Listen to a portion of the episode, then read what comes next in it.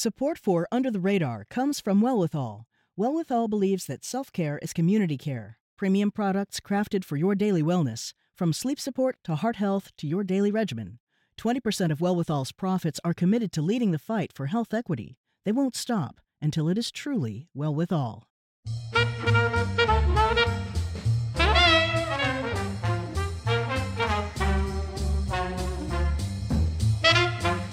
I'm Callie Crossley, and this is Under the Radar with Callie Crossley. And now for the part of the show we call Lagniappe. That's Creole for something extra. Eight years into her marriage, Tiffany Dufu lived her life like a beautiful swan, a high flying career woman who appeared to sit calmly on the water, managing family and work responsibilities while furiously pedaling beneath the surface. Like so many successful working women, she did it all herself and had no expectation that her husband could be a serious partner. Dufu finally found her equilibrium when she decided to stop doing. Her new book is Drop the Ball Achieving More by Doing Less. It's our May selection for Bookmarked, the Under the Radar Book Club, and Tiffany Dufu joins me here in the studio. Welcome, Tiffany. Thank you for having me. I'm so excited. It's a great book. Thank you. so I'll confess, I picked it up and I said, Tiffany Dufu will have to read it because I know you from Boston. Yes. And but I thought, wow, this is a book that I think we've discussed this before, haven't we? Yes, I'm we thinking have. thinking in, to myself, but I read it and realized that you have framed it not only with a solution, which we'll get to later, but really for a new generation. That's right. So, talk about the second shift, which is really what women have been struggling with professional working women slash working mothers, and what that means, and how you have framed that problem for the new generation. Absolutely. So, I mean, I think you're quite savvy to recognize that it's not new. I mean, Arlie Hochschild many years ago coined that term, the second shift. And it's part of the reason why initially I thought, well, why should I write this book? It's already been said before, particularly as a women's leadership advocate. You know, my life's work is advancing women and girls. But I'll tell you the experience that crystallized for me why I should write this book at this time, which was that a couple of years ago, I was doing a lot of public speaking. I would speak largely to audiences of women.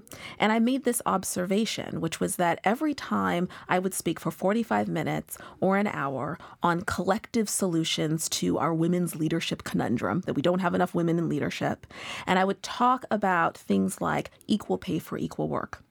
Affordable childcare, workplace flexibility, all of the things that I felt we needed in order to ensure that women could bring their full selves to the table and really thrive. As soon as I was done with my talk and I would open it up for the Q&A, the first set of questions I would always get were personal questions that to me had nothing to do with what I had just talked about. So, literally, a woman would raise her hand and she would say, So, Tiffany, my question is you mentioned that you had a daughter who's five and that you have a son who's eight. You said something about your husband who's in Dubai right now, but you're in San Francisco with us. You live in New York. You're going to be in Baltimore tomorrow. I like your dress. I like your shoes. You seem happy and healthy. You almost look like you go to the gym or something. And you have this career that's all about your passion and your purpose. And I'm just sitting here wondering, how are you managing all of this? And I would look around and every woman in the room would be shaking her head and applauding, like, yeah, I don't know what she's been talking about, but that is a question that I have been wondering the whole time she has been up there with her little skinny self on the stage. And I just thought to myself one day, Tiffany, you're not responding to the real issue here. And I had come up with this one liner that I would always say to diffuse that question. I would just say, Oh, I just expect far less from myself and way more from my husband than the average woman. And that would get enough laughs that I could move people on to what I felt were more substantive questions about public policy and workplace solutions. But one day I just thought, you really need to meet women where they are. You can't expect them to come to where you are. That was something that one of my political mothers, Marie Wilson, taught me many years ago.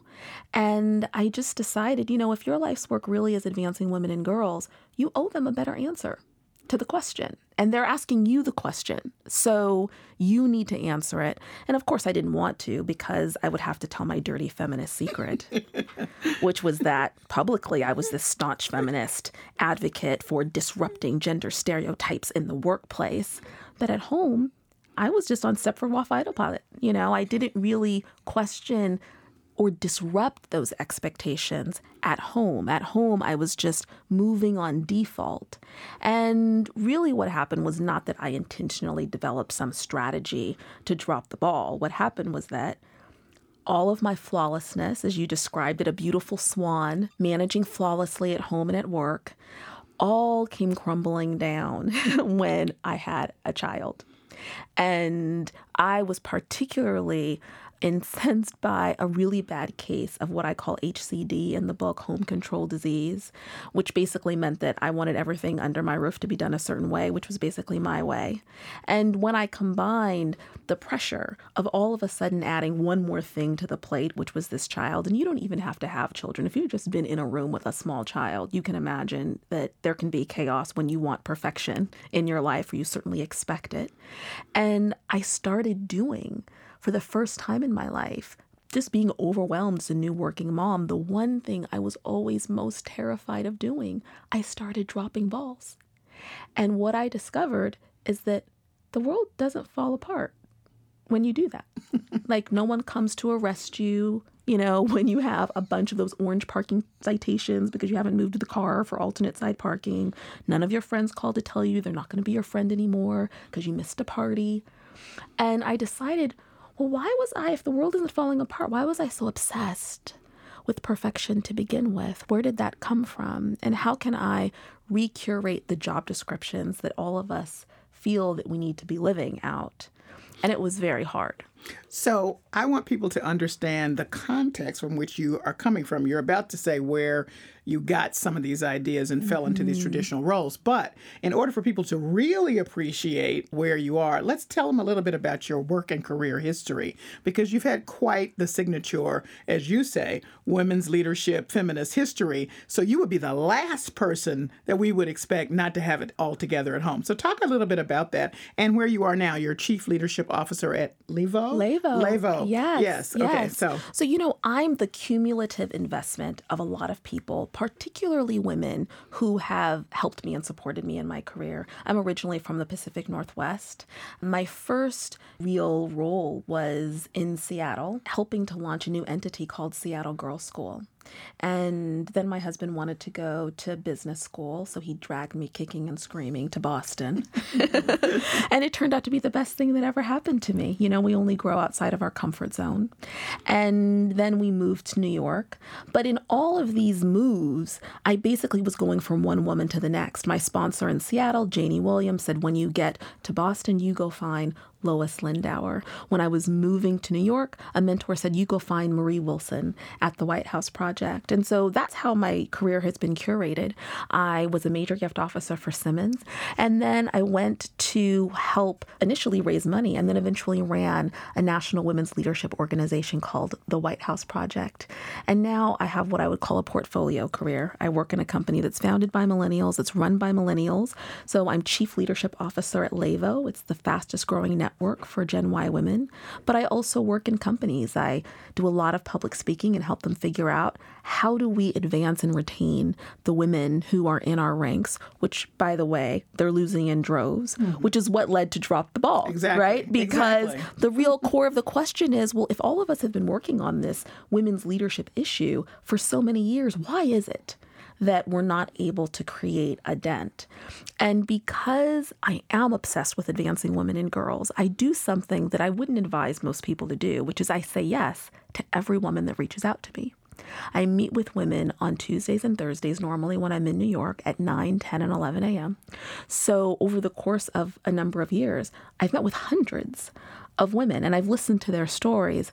And there is a direct correlation, I realize, between a woman's ambition, her desire to achieve mastery of her craft, to get public recognition for it, to want to be in the C suite or whatever that is in your industry, and the amount of responsibility that she feels on the home front. And by the way, it's not always as wife and mother. I've spoken to women who are caregivers for their parents. As a young professional, I had responsibilities for my mother and my younger sister. So, caregiving in general, but it really is difficult. Think about it. If you're overwhelmed, mm-hmm. if you've already got a lot on your plate, do you feel like taking on more work? nope. No, no, and all of a sudden it just yeah. hit me. You know, it was a Tiffany's epiphanies. Well, of course, women don't want the, those higher levels of leadership. They're just trying to figure out and they're trying to manage. Here, you know, I want them to aspire to leadership, but what women were saying was, I get that in theory, but right now I'm just trying to figure out how do I get out of the house at the right time with everyone with the right backpack and the right lunch. And that's that's what this is about.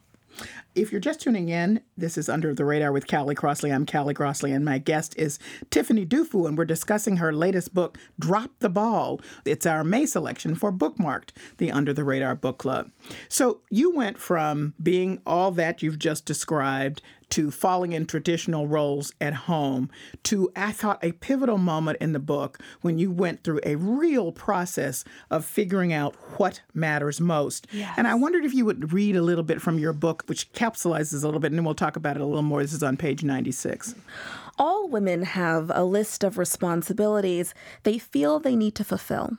And too often, our sense of identity is wrapped up in doing them ourselves. As a result, many women try to curate their lives in a way that enables them to get as many things checked off their lists as possible. Maybe they consider working part time, going into business for themselves, or staying in middle management to avoid additional work demands so that they can keep up with the domestic ones. The beauty of the comparative advantage approach is that it helps women shorten those lists and keep their eyes and energies focused on what really matters most to them. So you went from being this HCD, having this household control disease, everything must be done my way, Yes. with a list everywhere and making yourself crazy, to saying, all right, what on this list really matters to me and what doesn't? And I'm just not going to deal with that. Talk about exactly. that. Well, you know, what happens is that we all have roles that we occupy. If you're a woman, your first role was probably daughter. Maybe at some point you might have become a sister, certainly a friend, a student, at some point a worker, a citizen, maybe a wife and mother. And if you're ambitious enough, you by default put the word good in front of all of the roles. So you can't just be a daughter, you have to be a good daughter. You can't just be a friend, you have to be a good friend. Well, all of those roles have job descriptions associated with them that, regardless of where you seemingly have grown up in the world, who your parents are, all women seem to know what's on the job description. And for example, I'm a big sister. And in my good sister job description, it says that I am to respond to my little sister's text messages within two minutes. like every big sister knows that that's in the job description. If you're to be a good mother, you were to be there when your child takes their first steps. Every good mother knows this is in the job description. And by the way, men have their job descriptions too. If you are to be a good husband and a good father, you are to strive to be a breadwinner at all costs even the costs of meaningfully engaging with your family. And I hope a man writes a book about dropping that ball. And so what I realized is that all of those job descriptions are curated by other people. One of the things I encourage women to do when I'm trying to workshop all of this is to ask themselves two fundamental questions in relationship to their roles. Just think about any one of your roles and ask yourself, what does a good X do? What does a good worker do? What does a good wife do? And then the second question is, how do you know that that's what a good X does? And it's an important question, especially for women, certainly like me, who feel that I was empowered, that I was in the driver's seat, that I was the most powerful change agent in my own journey, to come to terms with the fact that actually you're living someone else's story. No one's ever done that exercise and said, well, I made it up. No, you get these ideas from your home life. Certainly for me, a big part of it was my mother, the women in the church, and what I saw. Popular culture. My family used to watch The Cosby Show. I was going to be Claire Huxtable. I was going to have perfectly feathered hair, and I was going to have flawless makeup, and I was going to waltz into the room with my flowy outfit, and my house was going to be clean, and I was going to have five perfectly well behaved, college bound children. And in the second season of my life, I would make partner at a law firm. Right? Yeah. And you're laughing now. I know, I know, because But- I've but- been there. I mean, Yeah. it's ridiculous, Yes, actually. it it is. is laughable. Yes. But we do, no one tells us this, you know, until we hit this crossroads. So what I had to do was come to a point where I realized, Tiffany, what you do is far less important than the difference you make. Instead of you living someone else's job description, how are you going to figure out what matters most to you? And I did a bunch of things because I'm a seeker. But at the end of the day, it was really my mentors, you know, my sage mentors and other women in my life who helped me ask the difficult questions. And I eventually arrived at three things that mattered most to me. The first was advancing women and girls, surprise, surprise. The second was nurturing a really healthy all in partnership with my husband, which we hadn't really done before. And the third was raising conscious global citizens. And once you're clear about that, by the way, it's the first question that I ask women when they come into my booth stress, what matters most to you? And I ask it because it's a big, gigantic question that no one knows the answer to because most of us don't spend our daily hours thinking about that. But once you're clear about it, then you can move to, well, what is my highest and best use in achieving what matters most to me? You see, if what matters most to me, for example, is raising conscious global citizens, then it's probably not my highest and best use to be spending all of my time making apple pies for the bake sale. You know, your highest and best use is a combination of what you do extraordinarily well with very little effort. And it could just be because you've got a lot of practice with it, doesn't mean that you're a prodigy. Combined with what are the things that only you can do. So, one of the things that I do really well with very little effort is to help other people achieve clarity through guidance and encouragement. Some people would call that coaching. One of the things that only I can do is instill values in my kids. It's very hard to outsource the installation of values in children. So, my highest and best use in raising conscious global citizens, especially in today's world, is to engage my children in meaningful conversations each and every day. I'm my children's coach. What kind of day did you create for yourself today? Who did you laugh with today? If an alien spaceship came to your school and abducted one person today, who would they have abducted? Why would they have abducted that person? And in that way, I can help my children develop relationships with themselves, with other people. I can help them contextualize who they are in the world. Does it mean that my son doesn't need a doctor's appointment right now because he's got a little rash on his arm that I think might be eczema? No. Does it mean that my daughter really needs someone to get her a new pair of tap shoes because the ones that she has are probably a little bit too small? No. But what it means is that if I have engaged in that meaningful conversation each day through Skype or FaceTime, if I'm not physically there, then I am a good mother. So let me ask this because I know people are saying, I agree with everything that you're saying, and good for you for mm-hmm. figuring out what matters most and how you can make a difference. Mm-hmm. But when you have to get the kid the tap shoes and get yep. the eczema and all this other stuff has to happen, but yes. it's not aligned with your highest and best purpose. Yes. How do you get that done if you're not wealthy? Yes, exactly. and and I'm glad you brought up that point because part of the reason why I went back in time with this book is because I thought it was very important to go back to the moment before I had any monetary resources to outsource any of this, which quite frankly is the band aid that women often do. We, we, still feel that it's our responsibility, so we just hire people to do it. I could not do that early in my career. And by the way, most women who are in middle management cannot do that. That really is a privilege reserved for women at senior levels or women who are married to men at senior levels. And it's it's not practical. Some of the things when I went through the process, I discovered were not nearly as important as I was making them, right? And I had a very bad cage of home control disease. So I used to think things like marinating meat was very important, okay? and now I can laugh about that, right? Because it's not at all. Some of the things I had to figure out how to delegate with joy. So some of the things I had to figure out is there someone else in my village who could accomplish those things? And in the book, I center the narrative around my husband because in fact, he was the person who was probably in the best position to help, but who, in my mind, was the least equipped to ever help me. And I want to pause you right there and yes. let people know that you may be thinking now, and I'm speaking with Tiffany Dufu, the author of Drop the Ball Achieving More by Doing Less, that this is all self help little, you know, lists of things in the book to do. This is really a memoir and it's yes. very entertaining. Yes. So I, I, have to put that on the table for all of my listeners that it is really interesting to read as yes. we learn these lessons with you. Continue. Yes. Well, I, have had actually people say that it's a romantic comedy. You yeah, know, well, it's kind of like that. Yeah, yeah, yeah. It's a bit. Of, it's a bit of a. It's a bit of a romantic comedy uh, because I really had to figure out, to your point, how to renegotiate the terms of this relationship relationship. And by the way, there were other relationships I had to figure out how to renegotiate the terms of, but I center the book around this relationship because remember, I had been on Stepford Wife autopilot. so I had set up this expectation. And very early, I realized, well, I'm his solution to having it all. I see how it's going to work for him. What's going to be my solution to having it all? And I realized, you know what? He's going to be your solution too. He's going to be your solution too. So I really encourage people, and the book is helpful because you can see I take this huge page from Dr. Phil. I'm obsessed with Dr. Phil's column in O Magazine, where he takes you through having difficult conversations. And one of the things I realized is that I was much more effective in my professional life at preparing for conversations, for making pitches, for giving presentations than I ever was in my personal life.